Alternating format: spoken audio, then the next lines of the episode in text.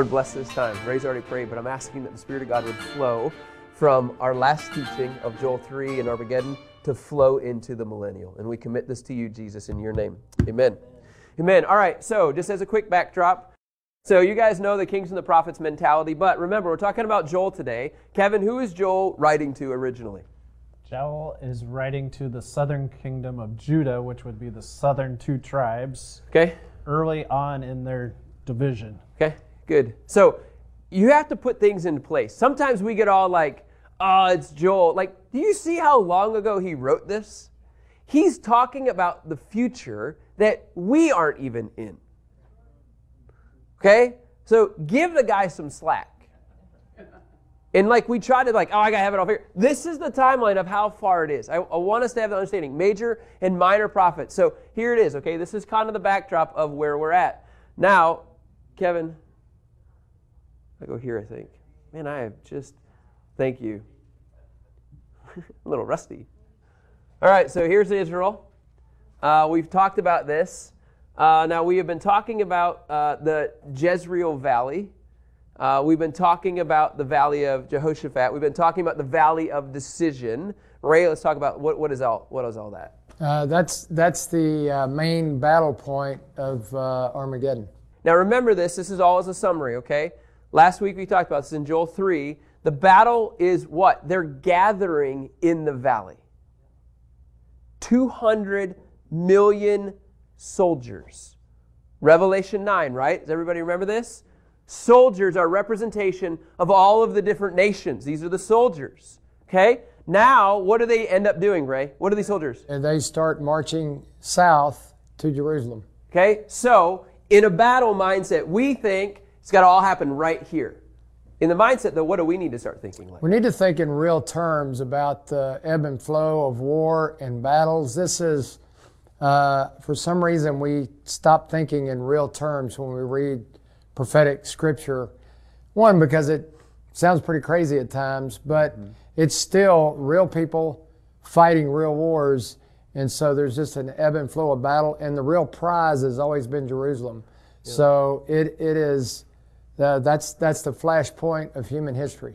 Okay, so all of these nations, Revelation 9 says the soldiers are coming. Revelation 14, verse 20. Kevin, if you'll go there.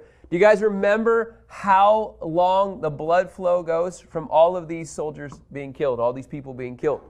Revelation 14, 20. Okay, it says, And the press was trampled outside the city, and the blood flowed out of the press up to the horses' bridles. Remember? Up to four to five feet, right? Bridles, whatever. It's a long night, all right? I prefaced it. Uh, for about 180 miles. Blood this high flowing for 180 miles.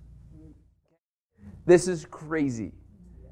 When you think the Battle of Armageddon, think all of the nations are coming.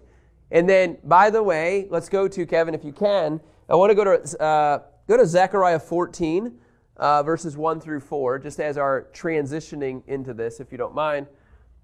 Okay, Zechariah 14, and just here's another picture, by the way, of the Jezreel Valley. Okay, so what you're looking at is that everybody gathers here, right? They gather there and then they start moving.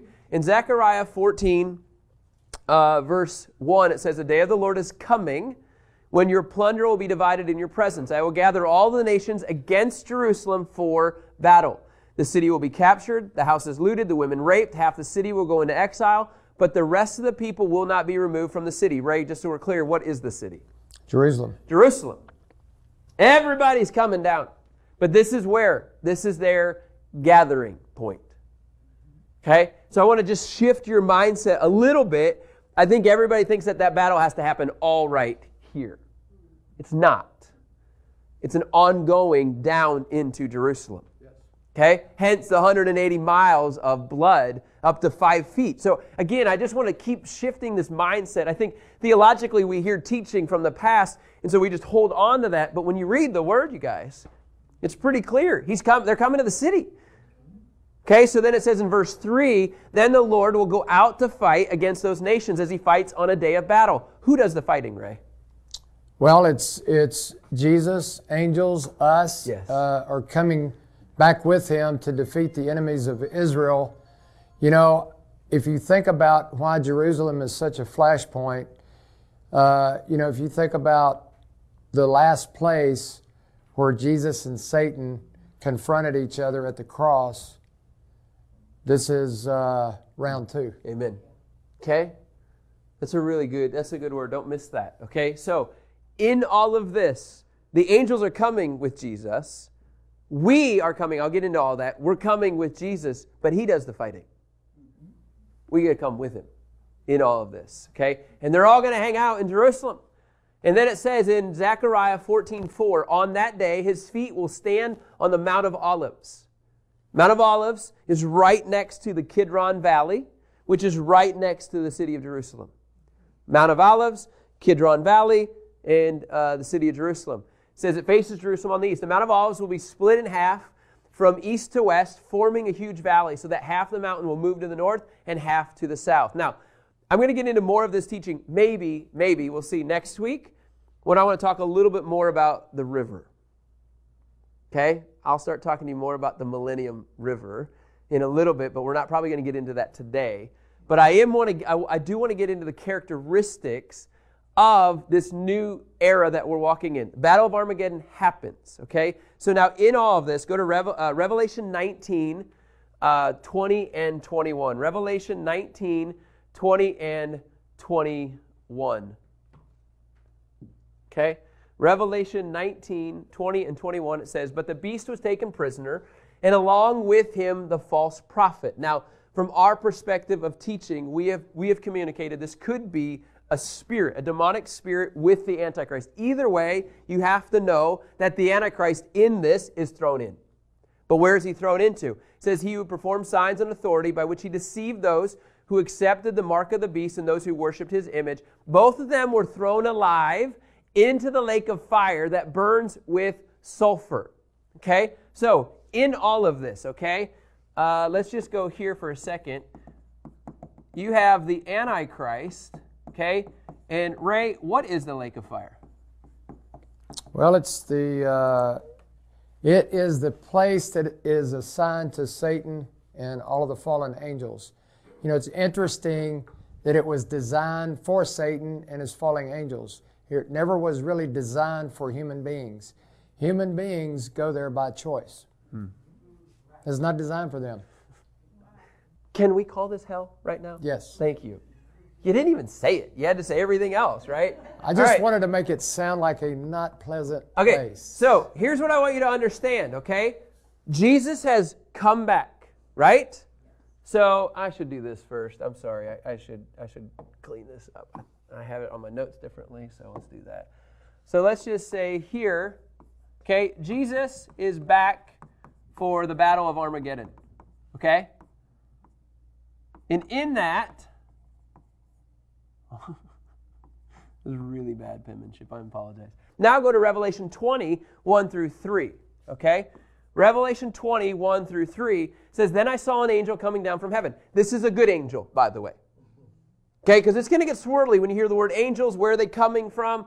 A good angel, an angel from the Lord, coming down from heaven. He's got a key in the hand, and he's got a key to the abyss and a great chain in his hand. The abyss is different than the lake of fire. Okay, that's where it gets kind of confusing. The Antichrist is thrown into the lake of fire, hell. But the angel is coming with a key. He's got a great chain in his hand. And it says in 20 verse 2 he sees the dragon that ancient serpent who is the devil and Satan. So, an angel comes, and Ray, briefly, what what, is, what happens right here? Well, he, uh, he binds him for a thousand years okay, into so a. Him is Satan. Satan. And he puts him in a holding tank called the abyss. Okay. And the abyss, we we we see it. I don't know. If, I can't remember if we've gone there yet. But it is also a place where demons are being held right now. Good. There are specific spirits that are being held in it. So it seems to be kind of a prison cell before the final sentencing. Okay. So this is this is a holding tank. Antichrist, not a holding tank. He is in hell forever. Now, for me, I'm like, why not just throw him there now? Right? Doesn't that kind of your thought? That's just kind of weird, but I'm not going to judge God on that one. Okay? He can do that. But I'm serious though. So here you have Satan bound for a thousand years. When I communicate this thousand years, I believe it's a thousand years. I, I actually believe, literally, it's a thousand years. Okay, so let's just kind of keep unpacking this, okay? Uh, Joel 3, we're going to get to Joel 3 now. Praise the Lord. Joel 3, 16 and 17, okay? Joel 3, 16 and 17, it really becomes the launching pad for now to get into the millennium. But you have to understand something. Satan, oh, but by the way, because Satan is bound for a thousand years, I'm going to ask a question, just think about it in your head. Does that mean because Satan's gone that sin is gone? No. No. But you got to answer that yourself. Okay, so because Satan is gone doesn't mean that the world is still around and the flesh. Remember in scriptures, sin, world, and flesh are the three things that are coming at us every day. So just because Satan, Satan, because Satan is gone, we still have the world and flesh. Amen? You have Satan, the world, and flesh. You pull one of them out, you still have the world and flesh. So I do want to just make a side note as a, as a reality world and flesh are still around. And I think we need to, that's, a, that's an important point to understand. Okay, fair enough? Okay, now, something that I haven't done yet that I do want to, well, I'll, I'll, come back to this. That's okay. Uh, Kevin, Joel 3, verse 16 and 17. It says, The Lord will roar from Zion. Ray, Zion is where? It's, it's Israel. Israel. It's Jerusalem, it's Israel, it's his place. The Lord will roar from Zion and raise his voice from Jerusalem. Uh, heaven and earth will shake. But the Lord will be a refuge for his people, a stronghold for the Israelites. Then you will know that I am the Lord your God, who dwells in Zion, my holy mountain. Jerusalem will be holy, and foreigners will never overrun it again. Go back to verse 16. My cousin Mindy, a lot of you guys know my cousin Mindy. She did all the paintings for Revive School. One painting per book of the Bible. Now, my cousin Mindy has painted this. Look at the butterflies. Look at the lion. Isn't this awesome? Now, when you read Joel 3, verse 16, Kevin, can you go there for me? Joel 3, verse 16, the Lord will roar from Zion. He will raise his voice from Jerusalem. But in the roar, look at the butterflies. I'm coming to kick butt, and yet I'm going to protect my people. Right? That's really what he's saying. I'm going to clean house, and, and none of the foreigners will ever overrun this place again. Enough's enough. The battle has happened. Isn't this powerful? Yes. I'm going to leave this up here just for a little bit because I want this image. Now, go to Second Thessalonians, all right? Let's dance. Here we go. Second Thessalonians 1 6 through 10. Second Thessalonians 1 6 through 10 uh, it says this. Okay? It says uh, 1 6 through 10. Uh, it says, Since it is righteous for God to repay with affliction those who afflict you, and to reward with rest those who are afflicted, along with us. This will take place at the revelation of the Lord Jesus from heaven with his powerful angels, taking vengeance with flaming fire on those who don't know God and those who don't obey the gospel of our Lord Jesus.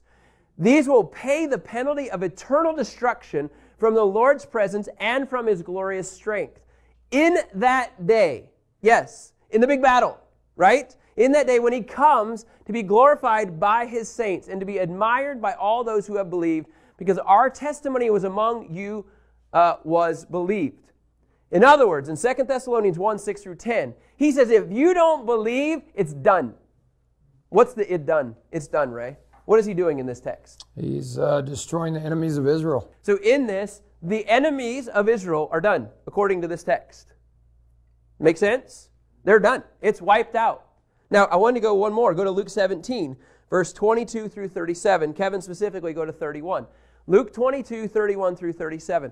This one might make you squirmish a little bit, okay? But I want to show you something. Luke 22, 31 through 37 specifically is where we're going to go here. All I'm trying to show you is what does it look like in the millennium, okay? So it says, uh, uh, Kevin, did I say Luke? Yeah, I did. I wrote it wrong. it's 17. You're right. Thanks, Kevin. Uh, all right, so Luke 17, 31 through 37. On that day, a man on the housetop whose belongings are in the house must not come down to get them. Likewise, the man who is in the field must not turn back. Remember Lot's wife. Whoever tries to make life uh, secure will lose it, and whoever loses his life will preserve it. I tell you, on that night, two will be in bed, one will be taken, and the other one will be left. Now, everybody, I'm, I'm going to stare, this is a big, big stereotype. Okay, big. When you think of Tim LaHaye's books, Left Behind series, we typically go here. One's here, one's here. That's not what this is talking about. Okay? I just I want to set it up a little bit. Two women will be grinding grain together. One will be ta- one will be taken, the other left. Two will be in a field. One will be taken, the other one will be left. Where, Lord? They asked him. So they asked, Where did this person go? And why is this person left? Like you think of the clothes neatly piled, and the pilot's there and the other one's not, and you're like, What? Right? Does that make sense? They said, Where did that one guy go? He doesn't say to be with his Lord. He doesn't say to be with him eternally. He says, Where's the corpse? There also the vultures will be gathered. The person that's taken, you guys, goes where? Ray, what is your thought? My take is that a lot of this is the collateral damage of the war. Yep. Um, I'll leave it there until we Battle of going. Armageddon. Battle of Armageddon. Yep. The collateral damage. Yep. Um, you know, there there are different views on this. Uh, I'm still wrestling with it. I'm still working through it. Uh, just where I'm at today is, you know, this is the collateral damage. This is going to be hell on earth, you know, in this battle. If you think about everybody coming in the the, the nations uh, to fight, Yep. Jesus returns. There's going to be just untold bloodshed. Okay, so why do we use these verses? Because here's the big question when we go into the thousand years Satan is bound, but who's coming into the thousand years? Who's coming in to the picture? Right? So we know that it's Jesus. That's a great answer, guys, by the way. Uh, let me guess here. I studied all night for that one, right? No, but I'm serious because what we're saying is, according to these verses, it sure looks like the others that don't believe in Christ are annihilated and they're gone. Everybody would agree? According to that, that's what it looks like. That's why the vultures will be gathered. That language of, remember the birds coming to eat the flesh? Remember that? How they're pecking away at all this, the, the, all of the flesh? Like, that's what these verses would talk about. So, in order to understand the millennium, I think you got to bring these to the table. There's some other ones that we're going to bring to the table, but at least, at least right now, we know that King Jesus has come. And so I think you can say, fair enough, in this, in the millennium, Jesus is king. Let's write it. Revelation 19, he's coming on a horse. And he's coming on a horse and he kills everybody, takes care of all the things that don't believe in him. We see this according to the scripture. Okay, so in that, I think you have to have an understanding yes, Jesus is king. But now, I, I did, I kind of, I jumped ahead because I get really excited sometimes. because the Joel 3, 15 through 16, right? Uh, I'm going to mess up your notes, and if you guys are anal, you're going to be mad at me. I am so sorry. Okay? it's okay. Let me do this. Uh, Lord? Okay, I'm okay with this. It'll make you feel better. Okay, Jesus is king, Revelation 19, okay? But now, in Joel 3, it says that he is a, a refuge, does it not? Joel 3:16 says he's a refuge for his people. The foreigners will no longer overtake. So what we're trying to show here is that the foreigners, right, no longer like are a threat. Is that fair? The, no, the foreigners are no longer a threat. They're out. Why? And then it says Jesus is king. We know that. But then I think this is really important. Jesus is our refuge and our rest.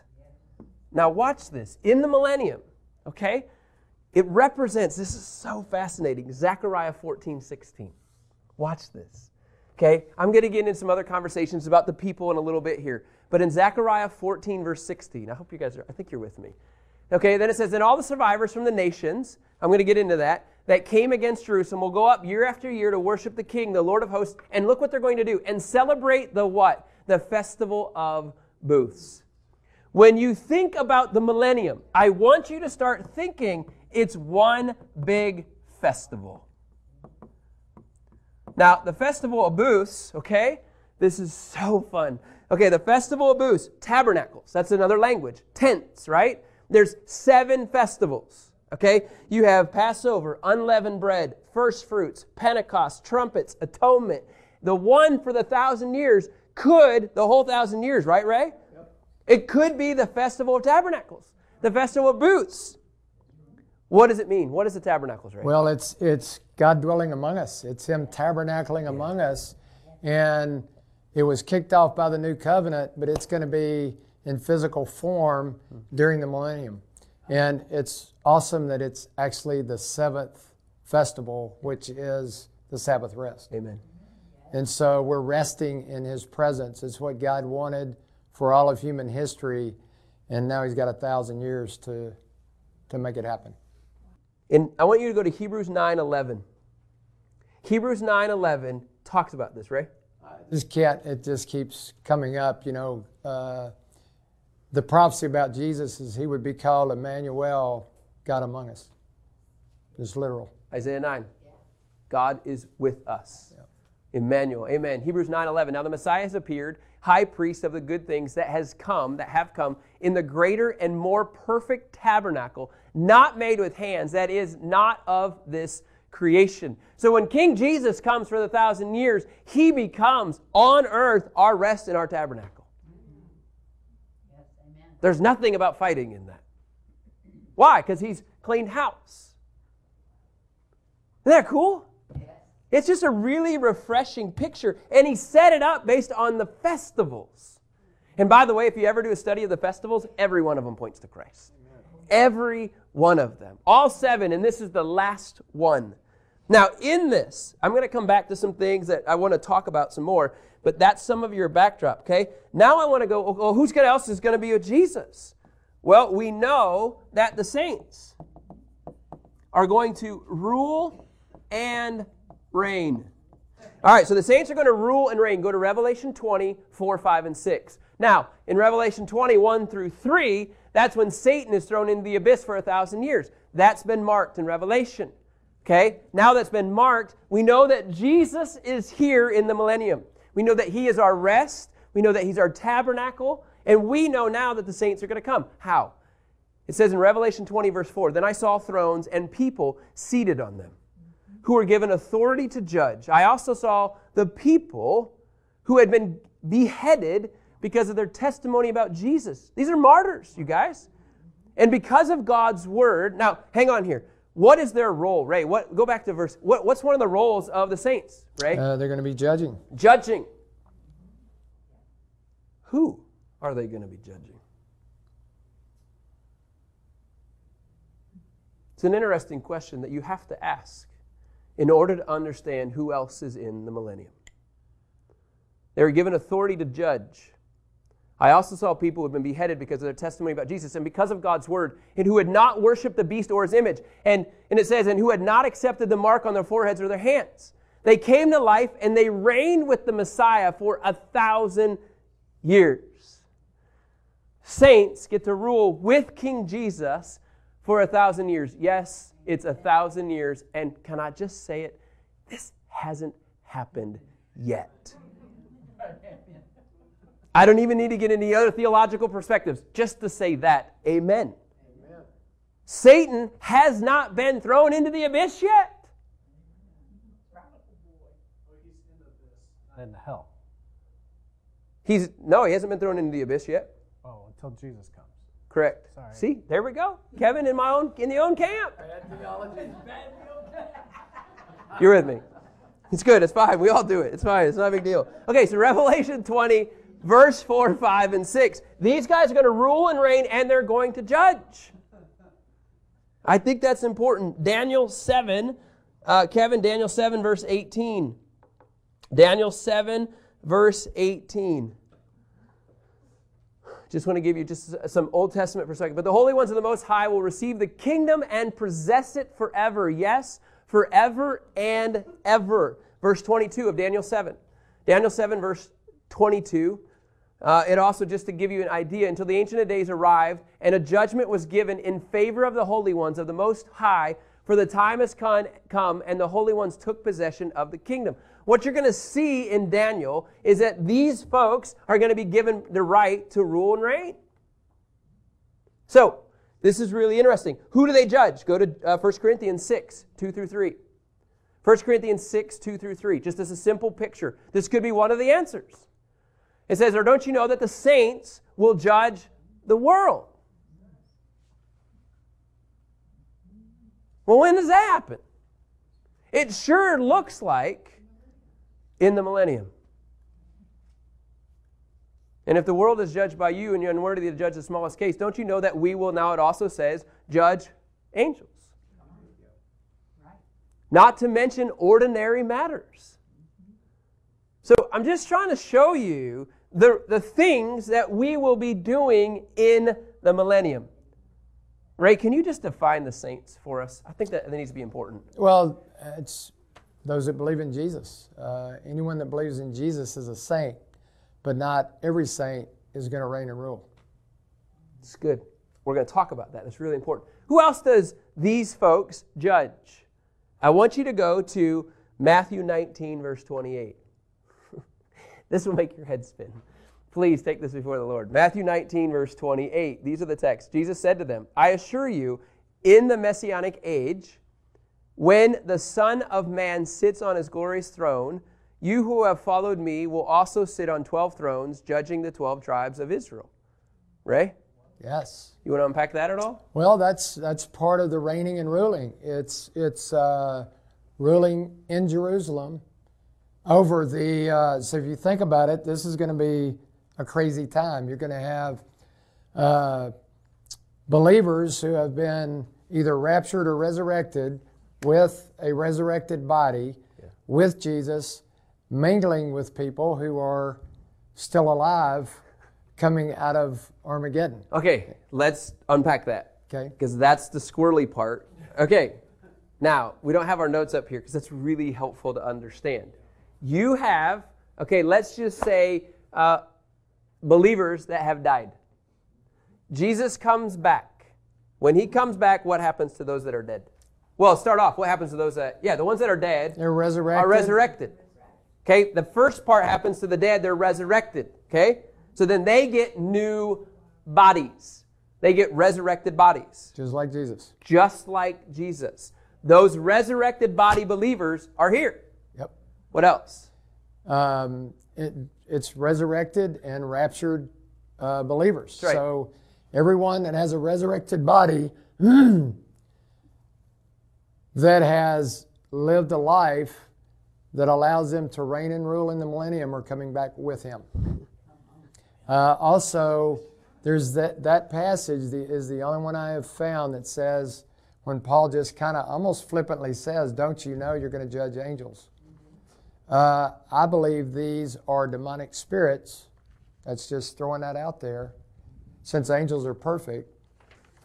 Um, and it could mean, you know, judge in the sense of in the Old Testament, the judges, it, it means to rule, you know, to, to, to reign and rule. Reign it's not rule. a courtroom. In Revelation 5, I'm going to jump here right now. Revelation 5, Kevin, can you do this? 510, the scripture talks about as these saints, here's what I want you to have a picture of, okay? I want you to have a mindset that these saints function as priests and kings. Both. You made them a kingdom and priests to our God, and they will reign on the earth.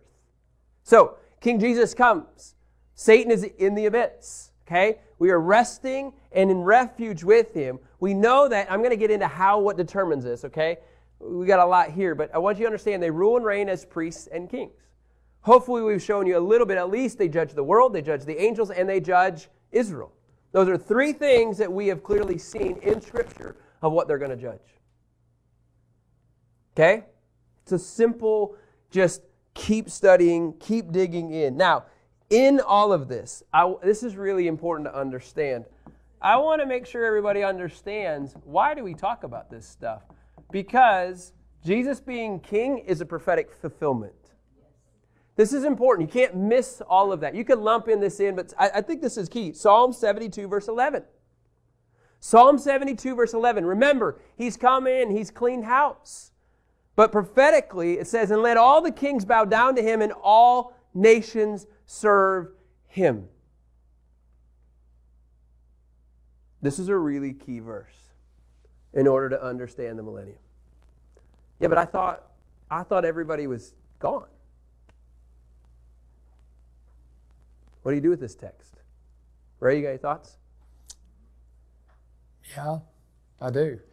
Um, I believe it ties into our passage in Zechariah 14. Okay, so let's go there. Let's Okay. just go there. This will, this will be a good. Uh, the only thing I want to just say is, hang on, before we do, I want to tie that in there. I want to go to Isaiah 9, just as a prophetic fulfillment, because that's a good tie in, okay? Go to Isaiah 9, verse 7. Isaiah 9, just again, uh, uh, Ray, uh, verse 2, I think, Kevin, it is. I'm, I know that's right. Isaiah 9, 7. The dominion will be vast, and his prosperity will what? Never end. He will reign on the throne of David and over his kingdom to establish and sustain it with justice and righteousness from now on and forever. The zeal of the Lord of hosts will accomplish this. This is, the millennium, you guys, is actually a prophetic picture, uh, a prophetic fulfillment of prophet Isaiah, of Psalms. Uh, Wendy was talking, we were talking in our prayer time, and you were reading from Micah, and we'll, we'll get into that. Uh, and like, the millennium is everywhere. You start reading into this language, you're like, wait a minute.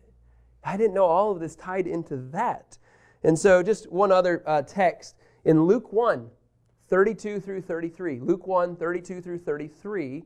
Uh, here's where there's another layer of prophetic fulfillment. And by the way, International House of Prayer, IHOP, many of you guys know that. Bill, Bick, uh, Bill Bickle? Something, Mike Bickle, sorry, excuse me. I have a great respect. I'm, I didn't mean that in any disrespect. Mike Bickle and then David Jeremiah, they have done a lot of great studies on the millennium. You might not agree with everything, but it helps you begin to have a bigger picture. So I just want to recognize that so you guys can see some of these things if you wanted to go deeper as well. Luke 1:32 says he will be great and will be called the son of most high. And the Lord God will give him the throne of his father David. He will reign over the house of Jacob forever, and his kingdom will have no end. Prophetic fulfillment is when we begin to see uh, the a thousand years take off. So, in all of this, we're going to go to uh, Ray with what we're talking about here. Why don't we go to Isaiah 66 first? Okay, hang on. Let me let me set it up, and then we can. Let's do that. Uh, in the prophetic fulfillment, we have said who will be there. Correct. Right now, when you go back to our text, right, it sure looks like, according to this text right here, Second Thessalonians, Luke 17, everybody's gone.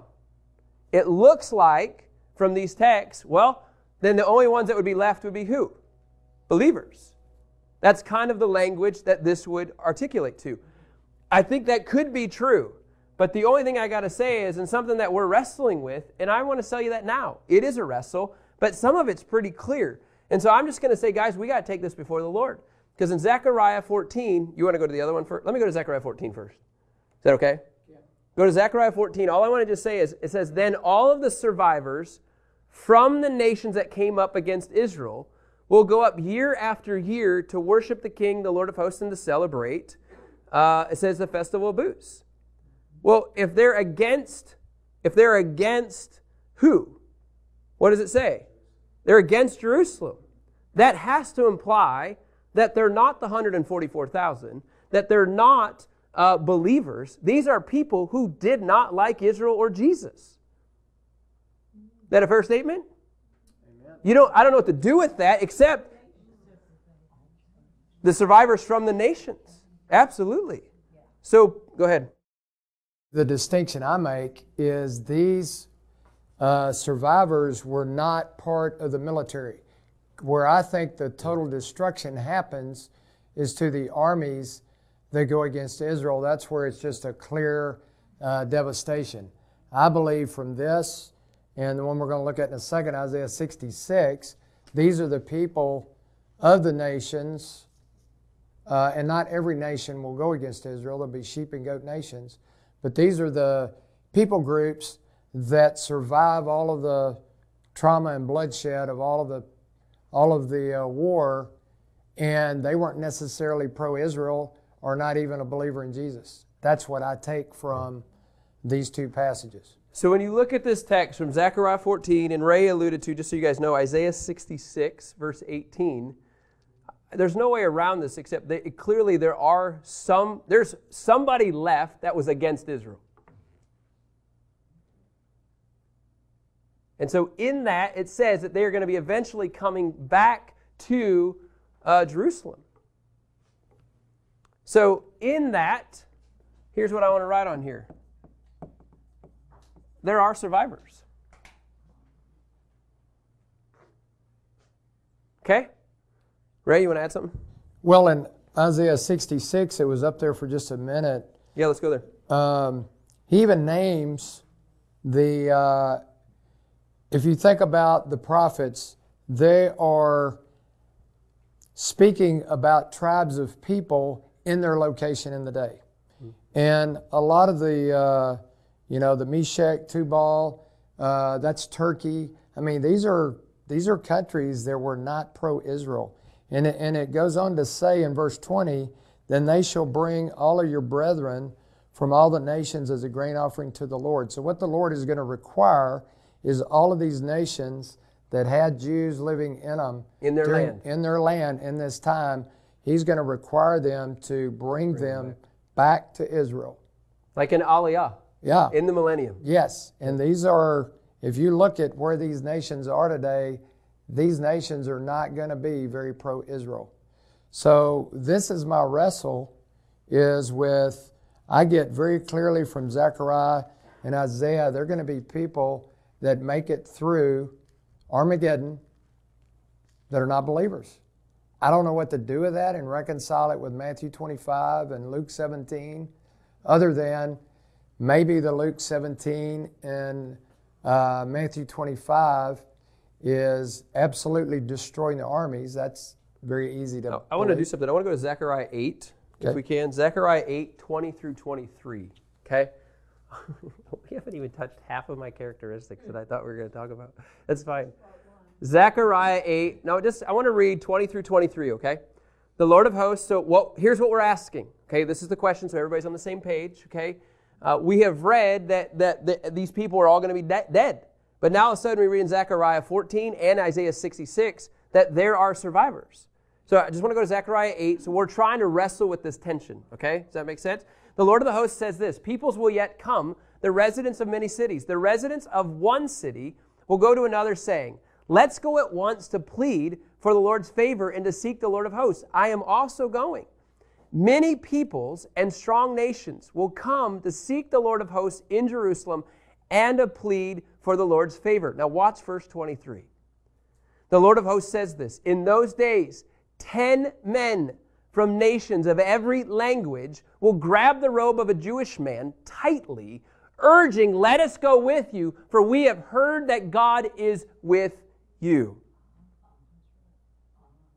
It's the same language as Isaiah 66.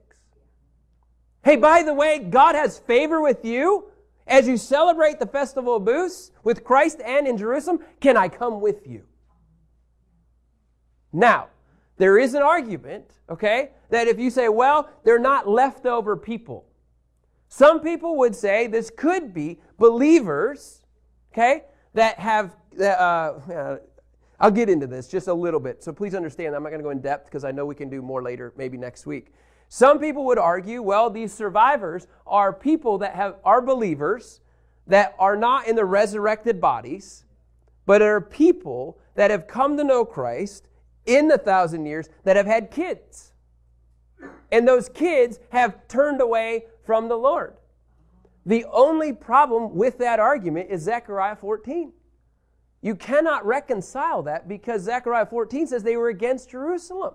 So you could have that argument, but all, all, I'm just saying, I'm trying to present this to you of we're trying to figure out who are these people that are coming into the millennium. We've talked through the text in the New Testament, but you have to look at the Old Testament and say, man, it doesn't reconcile though.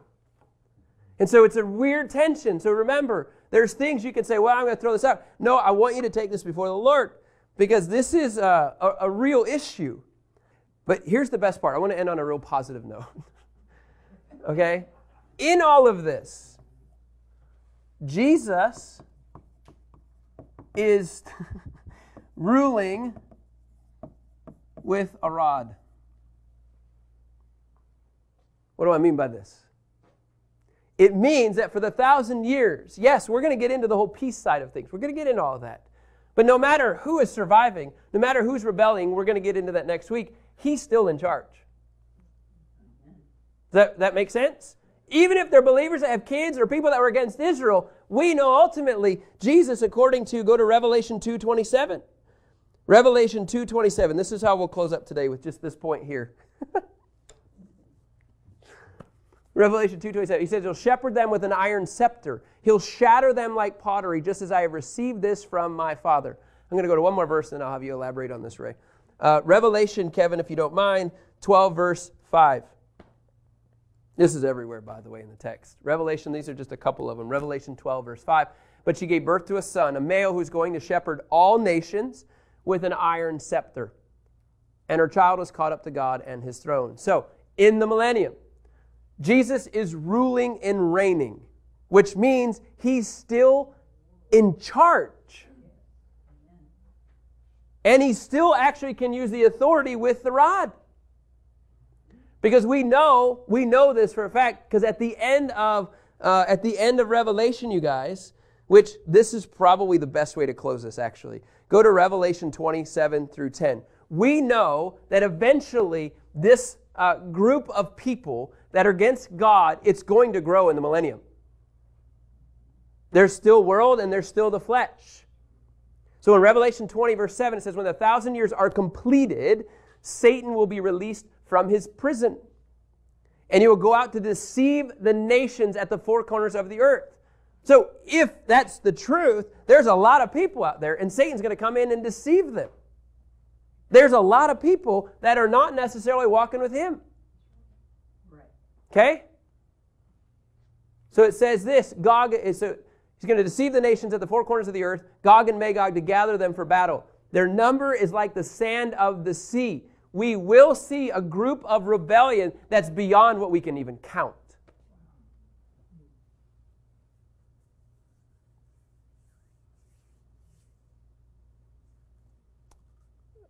Scripture says they came up.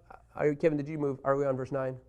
Thanks. They came up over the surface of the earth and surrounded the encampment of the saints, the beloved city. So everybody that was against rebellion, everybody that had been deceived by, by, by the enemy, Satan, who'd been released from the abyss, what do they do? They surround Jerusalem. And then fire came down from heaven and consumed them. Remember, Satan had been released just for a little bit. Just a little bit long enough to deceive the four corners of the earth. The devil who deceived them, he's thrown into the lake of fire, which we know is where the Antichrist is, which is hell. This is it. And he was thrown into the lake of fire and sulfur where the beast and the false prophet are, and where they will be tormented day and night forever and ever. Okay, there's been a lot there, but I wanted to show you how eventually this here and there's going to be, I have a lot more points that would show people in rebellion, and even, even with rebellion, there's still peace, that Jesus is going to come, and there's going to be, right here, according to this, heaven's going to fall, and something's going to happen. There's going to be a fight. So these are part of the characteristics. This are not all of them of the millennium, because the ones that rock my world were actually not these. So hence, part two will be next week. Look, here's what I love about this is there's so much. Daniel 12 says we just keep learning in the process. And so, thank you for hanging in there. David, come on up if you don't mind. Uh, I'm going to pray, and uh, we'll, we'll come back into this uh, next week. But I, I'm very serious. I cannot wait until next week because it just keeps getting better. This is kind of the hard stuff that we're talking about. Uh, but we're going to get into some of the practical stuff. What will you and I be doing in the millennium?